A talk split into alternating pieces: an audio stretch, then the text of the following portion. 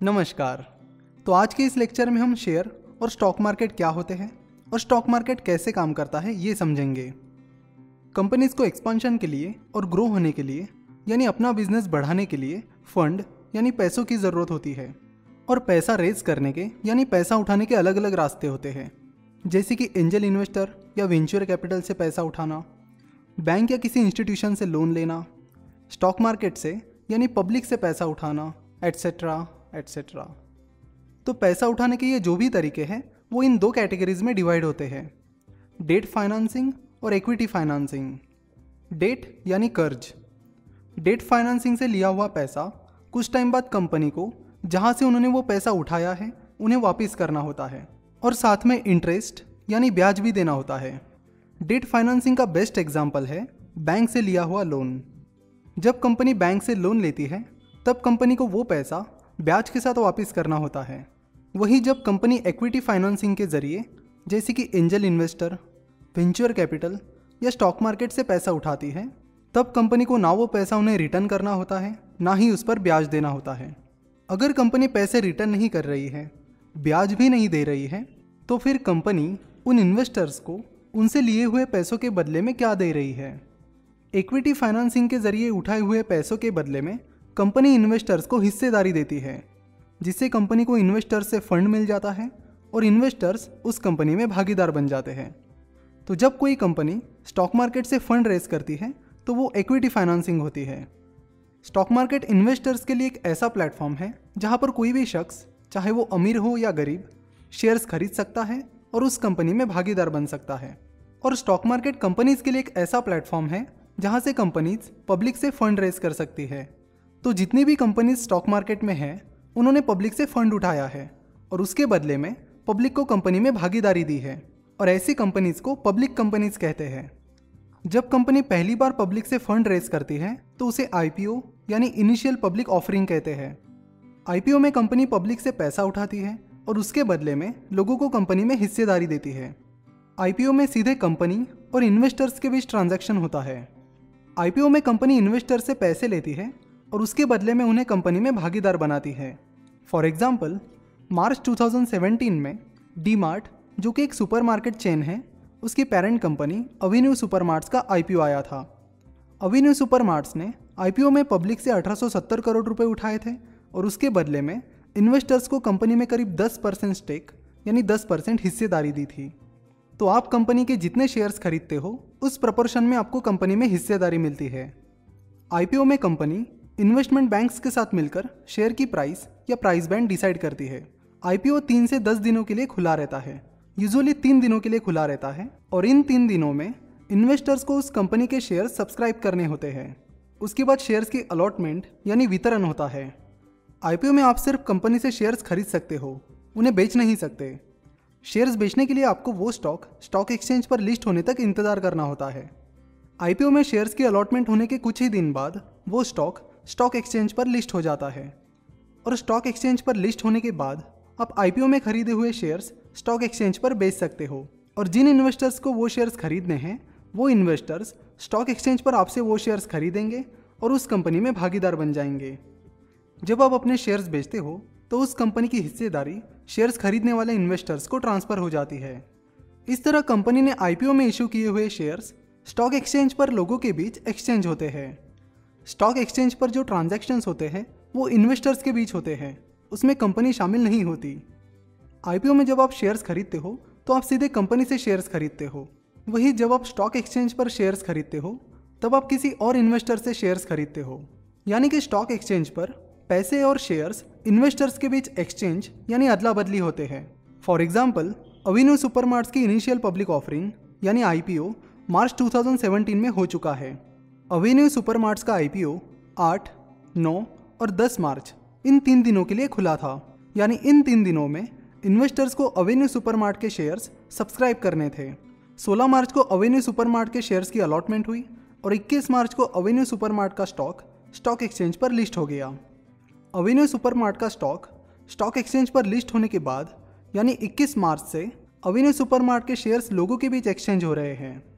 Stock exchange shares खरीदने वालों को और शेयर्स बेचने वालों को मिलाता है और स्टॉक एक्सचेंज पर बायर्स और सेलर्स के बीच शेयर्स का लेन देन होता है। और ये सारा सिस्टम ऑनलाइन है। आप घर बैठे या कहीं से भी शेयर्स बाय या सेल कर सकते हो।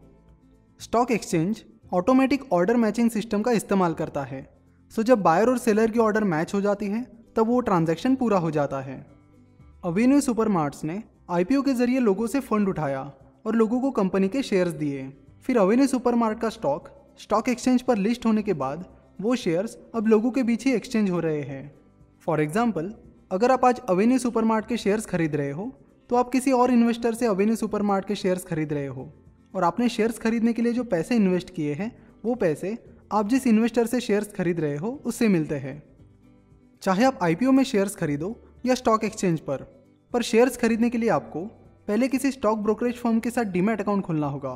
क्योंकि स्टॉक मार्केट में इन्वेस्ट करने के लिए डीमैट अकाउंट कंपलसरी होता है। स्टॉक ब्रोकरेज फर्म्स मीडिएटर यानी मध्यस्थ होते हैं, जिनके ज़रिए आप शेयर्स बाय और सेल कर सकते हो। बदले में आपको ब्रोकरेज फर्म को कुछ चार्जेस पे करने होते हैं। Demat account bank saving account की तरह ही होता है। जैसे सेविंग अकाउंट में पैसे रखे जाते हैं, वैसे ही डीमैट अकाउंट में शेयर्स रखे जाते हैं। डीमैट अकाउंट के साथ एक और अकाउंट होता है, उसे ट्रेडिंग अकाउंट कहते हैं। ट्रेडिंग अकाउंट के ज़रिए शेयर्स बाय और सेल किए जाते हैं और बाय किए हुए शेयर्स डीमैट अकाउंट में रखे जाते हैं। तो डीमैट अकाउंट खरीदे हुए शेयर्स को स्टोर करने का काम करता है। ट्रेडिंग अकाउंट और डीमैट अकाउंट अलग अलग खुलने की ज़रूरत नहीं होती है। यूजुअली डीमैट अकाउंट के साथ ही ट्रेडिंग अकाउंट खुल जाता है।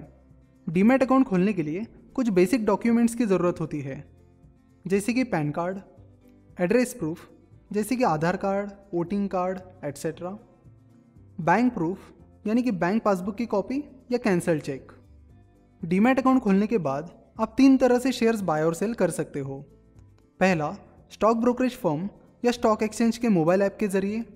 दूसरा स्टॉक ब्रोकरेज फर्म की वेबसाइट या सॉफ्टवेयर के ज़रिए। और तीसरा, सीधे स्टॉक ब्रोकरेज फर्म को कॉल लगाकर, यानी आप सीधे अपने ब्रोकर को कॉल लगाकर आपको जो शेयर्स बाय या सेल करने हैं, वो शेयर्स उन्हें अपने अकाउंट में बाय या सेल करने के लिए कह सकते हो। कुछ ब्रोकरेज फर्म्स के साथ आपको ट्रेडिंग अकाउंट में मिनिमम अमाउंट मेंटेन करने की ज़रूरत नहीं होती है। तो किसी ऐसे ब्रोकरेज फर्म के साथ अकाउंट ओपन करके आप छोटी अमाउंट से भी स्टॉक मार्केट में इन्वेस्टमेंट करना स्टार्ट कर सकते हो। और हाँ डीमेट अकाउंट किसी ऐसे स्टॉक ब्रोकरेज फर्म के साथ खोलिए जिनकी सर्विस अच्छी हो और आपकी रिक्वायरमेंट से मैच होती हो और उनके चार्जेस भी आपके लिए अफोर्डेबल हो। तो आप अपने ट्रेडिंग अकाउंट के ज़रिए स्टॉक मार्केट की टाइमिंग में यानी सुबह सवा नौ बजे से दोपहर साढ़े तीन के बीच स्टॉक एक्सचेंज पर आसानी से शेयर्स खरीद और बेच सकते हो। इंडिया के दो मुख्य स्टॉक एक्सचेंजेस हैं एन यानी नेशनल स्टॉक एक्सचेंज और बी यानी बॉम्बे स्टॉक एक्सचेंज एन पर 1600 से ज़्यादा कंपनीज़ लिस्टेड है और बी पर 5500 से भी ज़्यादा कंपनीज़ लिस्टेड है। तो स्टॉक मार्केट का हाल जानने के लिए इन सारे स्टॉक्स को ट्रैक करना, यानी इन सारे स्टॉक्स पर नज़र रखना मुमकिन नहीं है। इसीलिए इंडाइसेस यानी कि निर्देशांक बनाए गए। जैसे कि सेंसेक्स और निफ्टी। सेंसेक्स बी यानी बॉम्बे स्टॉक एक्सचेंज का मुख्य इंडेक्स है।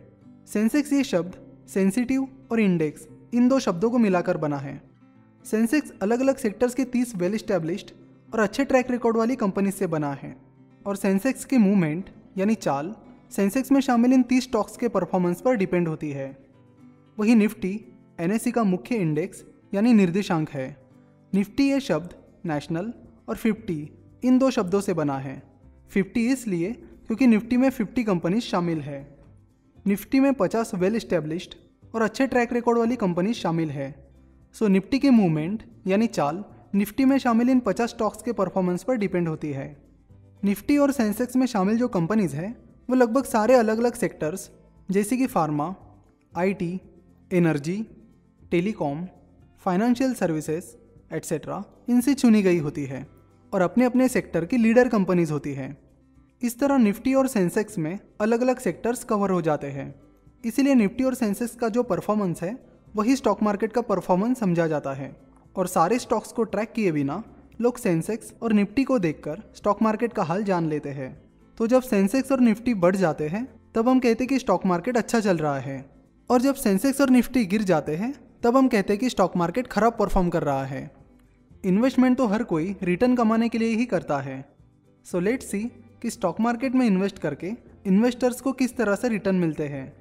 स्टॉक मार्केट में इन्वेस्ट करने से दो तरह से फ़ायदा मिल सकता है। डिविडेंड और कैपिटल अप्रिसिएशन कंपनी जब अपने प्रॉफिट का कुछ हिस्सा शेयर होल्डर्स के साथ शेयर करती है तो उसे डिविडेंड कहते हैं। वैसे शेयर होल्डर्स को डिविडेंड देना कंपनी के लिए कंपलसरी नहीं होता है। शेयर होल्डर्स को डिविडेंड देना है या नहीं, ये डिसीज़न पूरी तरह कंपनी के बोर्ड ऑफ़ डायरेक्टर्स पर डिपेंड होती है। इन शॉर्ट डिविडेंड इनकम पर आप ज़्यादा डिपेंड नहीं रह सकते। यूजुअली छोटी और ग्रोथ स्टेज की कंपनीज़ डिविडेंड नहीं देती है। वो अपना प्रॉफिट कंपनी की ग्रोथ में ही री करना पसंद करते हैं। अब कैपिटल अप्रिसिएशन की बात करते हैं। कैपिटल अप्रिसिएशन मतलब शेयर की प्राइस बढ़ने से आपकी इन्वेस्टमेंट वैल्यू का बढ़ना। मान लीजिए कि कुछ दो साल पहले आपने एबीसी नाम की कंपनी का एक शेयर खरीदा था। और जब आपने इन्वेस्ट किया था, तब एबीसी कंपनी के एक शेयर की प्राइस एक हज़ार रुपये थी और आज उस शेयर की प्राइस सोलह सौ रुपये है। तो आपकी इन्वेस्टमेंट वैल्यू में हुई इस छः सौ रुपये की बढ़त को कैपिटल अप्रिसिएशन कहते हैं। कैपिटल अप्रिसिएशन स्टॉक मार्केट में पैसा कमाने का मेन सोर्स है। लॉन्ग टर्म में शेयर प्राइस कंपनी की ग्रोथ को फॉलो करती है। तो जब कंपनी अच्छा परफॉर्म करती है और कंपनी की लगातार ग्रोथ हो रही होती है, तब उसकी मार्केट वैल्यू बढ़ जाती है और उस स्टॉक की शेयर प्राइस बढ़ जाती है। सिमिलरली जब कंपनी खराब परफॉर्म करती है, तब उसकी मार्केट वैल्यू कम हो जाती है और उस स्टॉक की शेयर प्राइस कम हो जाती है। तो आपका मेन फोकस यही रहना चाहिए कि कैसे आप कैपिटल अप्रिसिएशन से अच्छा प्रॉफिट कमा सकते हो और उसके लिए आपको अच्छा खासा एनालिसिस करना होगा।